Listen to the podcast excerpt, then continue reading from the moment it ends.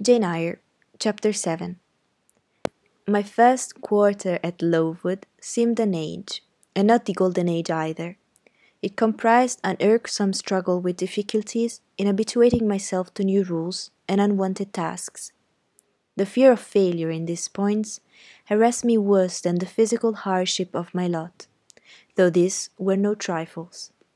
During January, February, and part of March, the deep snows, and after their melting the almost impassable roads, prevented our stirring beyond the garden walls, except to go to church. But within these limits we had to pass an hour every day in the open air. Our clothing was insufficient to protect us from the severe cold. We had no boots, and snow got into our shoes and melted there. Our ungloved hands became numbed and covered with chilblains as were our feet. I remembered well the distracting irritation I endured from this cause every evening, when my feet inflamed, and the torture of thrusting the swelled road and stiff toes into my shoes in the morning. Then the scanty supply of food was distressing. With the keen appetites of growing children, we had scarcely sufficient to keep alive a delicate invalid. From this deficiency of nourishment resulted an abuse, which pressed hardly on the younger pupils. Whenever the famished great girls had an opportunity, they would coax or menace the little ones out of their portion. Many a time I have shared between two claimants the precious morsel of brown bread distributed at tea time, and after relinquishing to a third half the contents of my mug or coffee, I have swallowed the reminder with an accompaniment of secret tears, forced from me by the exigency of hunger. Sundays were dreary days in that wintry season. We had to walk two miles to Brocklebridge Church, where our patron officiated. We set out cold. We arrived at church colder. During the morning service, we became almost paralyzed. It was too far to return to dinner, and an allowance of cold meat and bread, in the same penurious proportion observed in our ordinary meals, was served round between the services. At the close of the afternoon service, we returned by an exposed and hilly road, where the bitter winter wind, blowing over a range of snowy summits to the north, almost flayed the skin from our faces. I can remember Miss Temple walking lightly and rapidly along our drooping line. Her plaid cloak, which the frosty wind fluttered, gathered close about her, and encouraging us, by precept, an example to keep up our spirits, and march forward, as she said, like stalwart soldiers. The other teachers, poor things, were generally themselves too much dejected to attempt the task of cheering others. How we longed for the light and heat of a blazing fire when we got back! But to the little ones, at least, this was denied.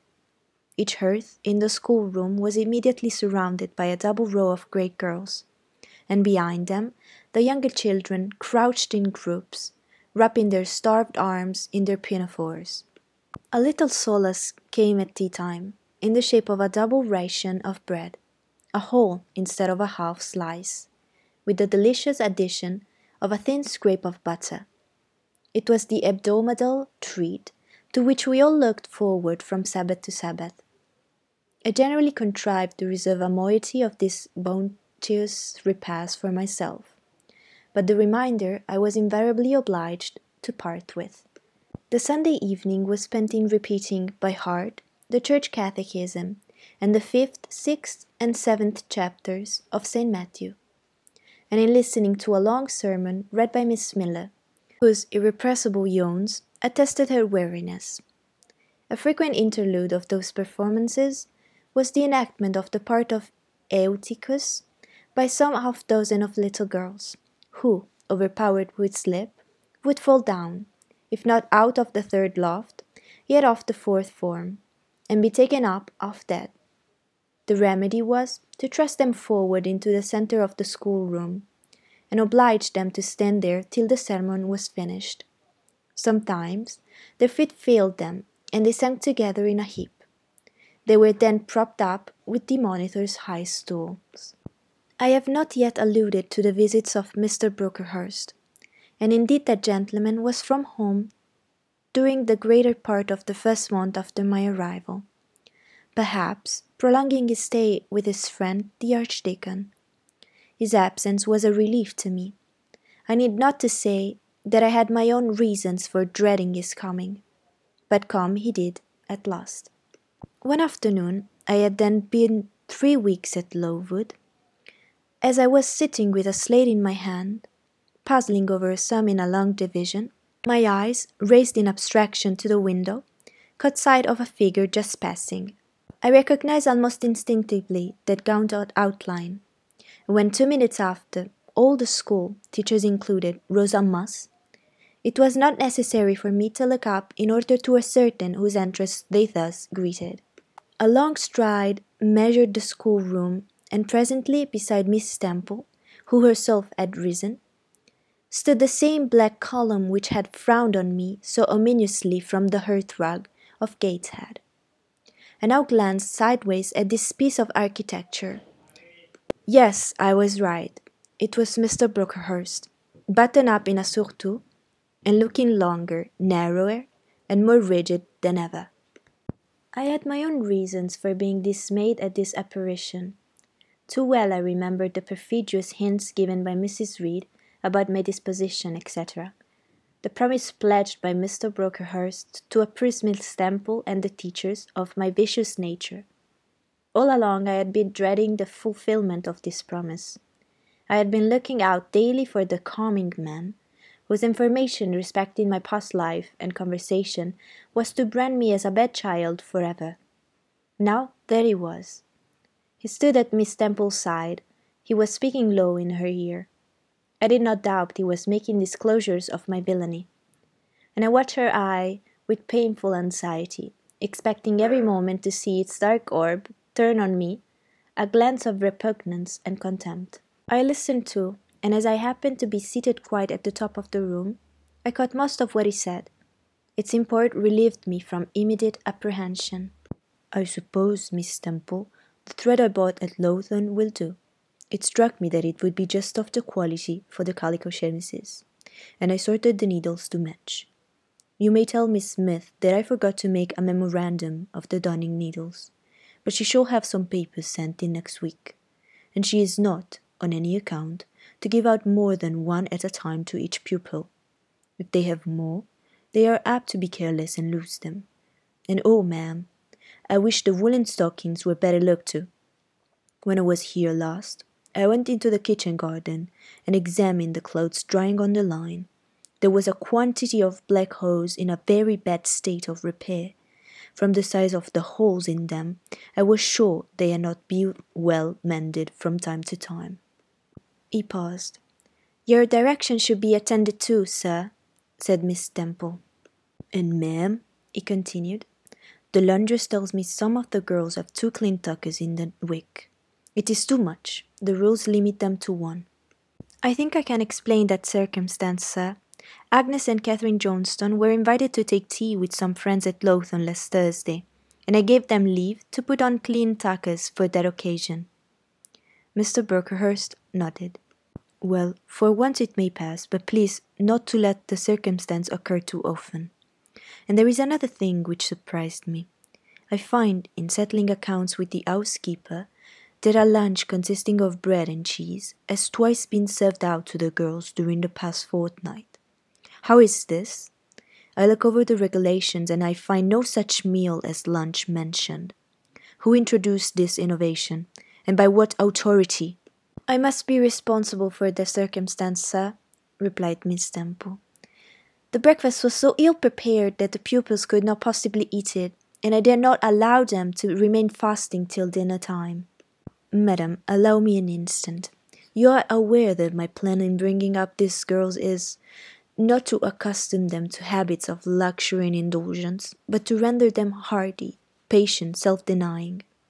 Should any little accidental disappointment of the appetite of, occur, such as the spoiling of a meal, the under or the overdressing of a dish, the incident ought not to be neutralized by replacing with something more delicate the comfort lost. thus pampering the body and obviating the aim of this institution. It ought to be improved to the spiritual edification of the pupils, by encouraging them to evince fortitude under the temporary privation.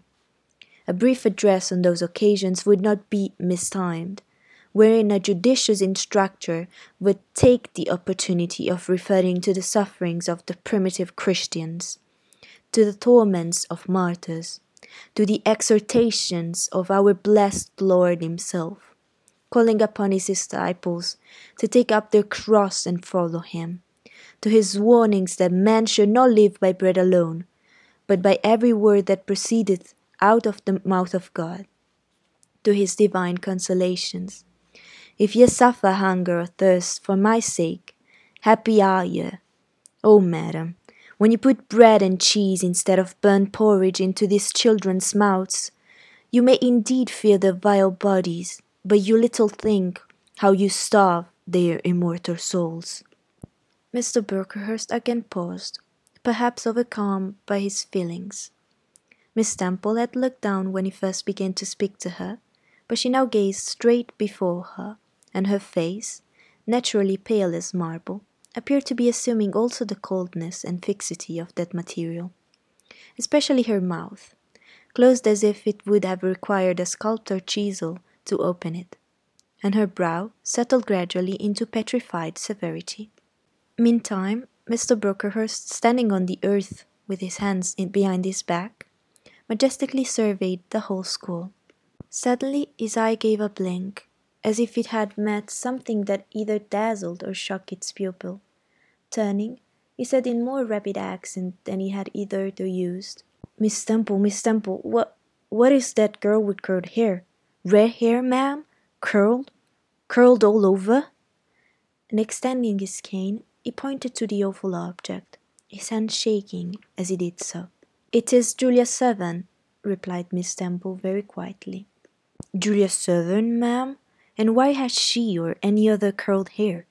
Why, in defiance of every precept and principle of this house, does she conform to the word so openly, here, in an evangelical, charitable establishment, as to wear her hair one mass of curls? Julia's hair curls naturally, returned Miss Temple still more quietly. Naturally? Yes, but we are not to conform to nature. I wish these girls to be the children of grace. And why that abundance? I have again and again intimated that I desire the hair to be arranged closely, modestly, plainly. Miss Temple, that girl's hair must be cut off entirely.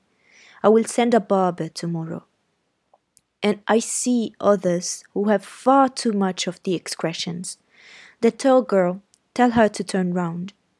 Tell all the first form to rise up and direct their faces to the wall. Miss Temple passed her handkerchief over her lips, as if to smooth away the involuntary smile that curled them. She gave the order, however, and when the first class could take in what was required of them, they obeyed. Leaning a little back on my bench, I could see the looks and grimaces with which they commented on this maneuver. It was a pity Mr. Brocklehurst could not see them too. He would perhaps have felt that, whatever he might do with the outside of the cup and platter, the inside was further beyond his interference than he imagined. He scrutinized the reverse of these living medals some five minutes, then pronounced sentence. These words fell like the knell of doom. All those stop knots must be cut off. Miss Temple seemed to remonstrate. Madam, he pursued, I have a master to serve whose kingdom is not of this world. My mission is to mortify in these girls the lusts of the flesh, to teach them to clothe themselves with shamefacedness and sobriety, not with the braided hair and costly apparel. Each of the young persons before us has a string of hair twisted in plaits which vanity itself might have woven. This, I repeat, must be cut off. Think of the time wasted off. Mr. Brocklehurst was here interrupted. Three other visitors, ladies, now entered the room. They ought to have come a little sooner to have heard his lecture on the dress, for they were splendidly attired in velvet, silk, and furs. The two younger of the trio, fine girls of sixteen and seventeen, had grey beaver hats, then in fashion, shaded with ostrich plumes, and from under the brim of this graceful head dress fell a profusion of light tresses, elaborately curled. The elderly lady was enveloped in a costly velvet shawl, trimmed with ermine, and she wore a false front of French curls. These ladies were deferentially received by Miss Temple as Mrs. and Mrs. Brocklehurst, and conducted to seats of honour at the top of the room. It seems they had come in the carriage with their reverend relative, and had been conducting a rummaging scrutiny of the rooms upstairs while he transacted business with the housekeeper, questioned the laundress, and lectured the superintendent. They now proceeded to address divers remarks and reproofs to Miss Smith, who was charged with the care of the linen and the inspection of the dormitories. But I had no time to listen to what they said. Other matters called off and enchained my attention. Hitherto, while gathering up the discourse of Mrs. Brocklehurst and Miss Temple, I had not, at the same time, neglected precautions to secure my personal safety, which I thought would be effected if I could only elude observation. To this end, I had sat well back on the form, and while seeming to be busy with my sum, had held my slate in such a manner as to conceal my face. I might have escaped notice had not my treacherous slate somehow happened to slip from my hand and falling with an obtrusive crash, directly drawn every eye upon me. I knew it was all over now, and as I stooped to pick up the true fragments of slate, I rallied my forces for the worst. It came. A careless girl, said Mr. Brocklehurst, and immediately after, It is the new pupil, I perceive. And before I could draw breath, I must not forget I have a word to say respecting her. Then aloud, how loud it seemed to me, let the child who broke her slate come forward. Of my own accord, I could not have stood. I was paralyzed.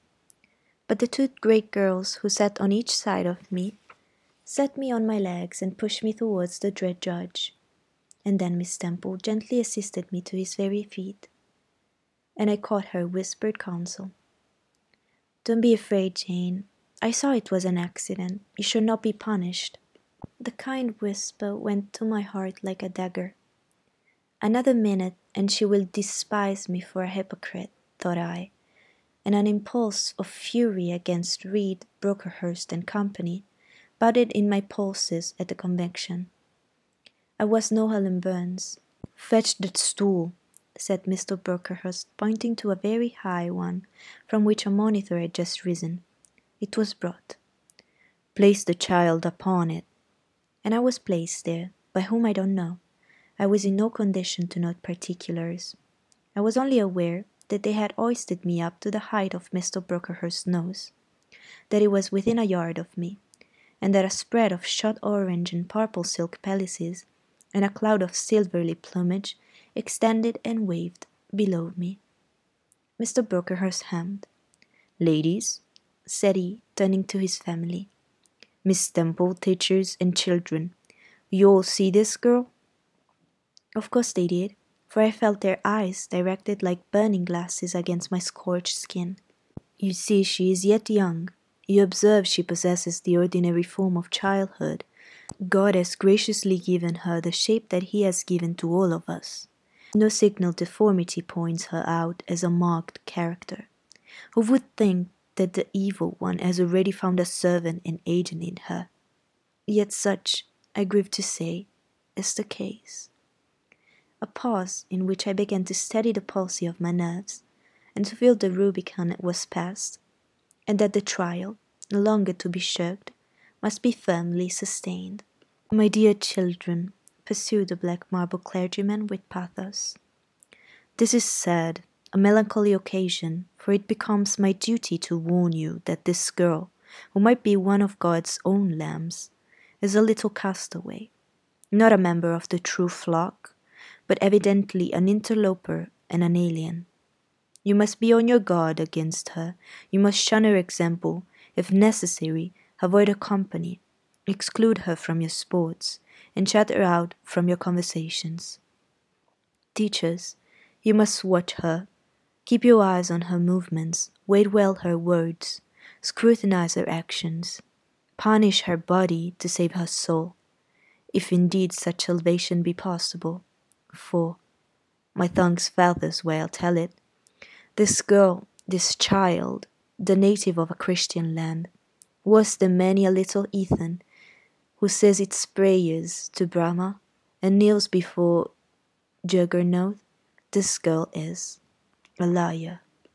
Now came a pause of ten minutes, during which I, by this time in perfect possession of my wits, observed all the female Brocklehurst produce their pocket handkerchiefs and apply them to their optics, while the elderly lady swayed herself to and fro, and the two younger ones whispered, How shocking!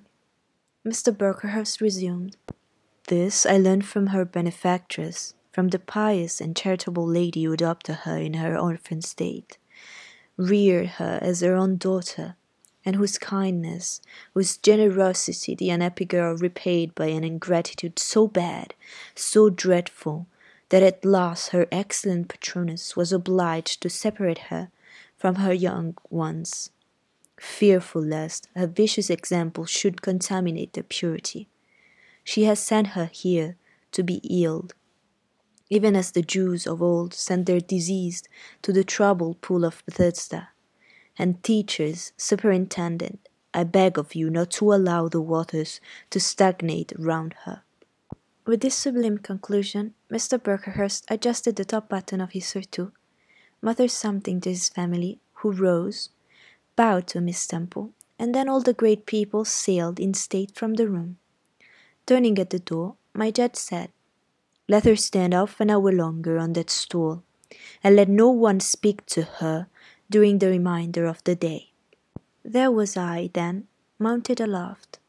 I, who had said I could not bear the shame of standing on my natural feet in the middle of the room, was now exposed to general view on a pedestal of infamy. What my sensations were, no language can describe. But just as they all arose, stifling my breath and constricting my throat, a girl came up and passed me. In passing, she lifted her eyes. What a strange light inspired them! What an extraordinary sensation that ray sent through me! How the new feeling bore me up!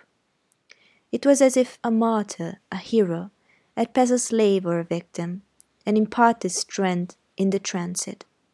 I mastered the rising hysteria, lifted up my head, and took a firm stand on the stool. Helen Burns asked some slight question about her work of Miss Smith, was chidden from the triviality of the inquiry, returned to her place, and smiled at me as she again went by. What a smile! I remember it now, and I know that it was the influence of fine intellect of true courage. It lit up her marked lineaments, her thin face, her sunken grey eye, like a reflection from the aspect of an angel. Yet at that moment Helen Burns wore on her arm the untidy badge. Scarcely an hour ago I had heard her condemned by Miss Scatcherd to a dinner of bread and water on the morrow, because she had blotted an exercise in combing it out. Such is the imperfect nature of a man. Such spots are there on the disk of the clearest planet, and eyes like Miss Scatcherd's can only see those minute defects, and are blind to the full brightness of the orb.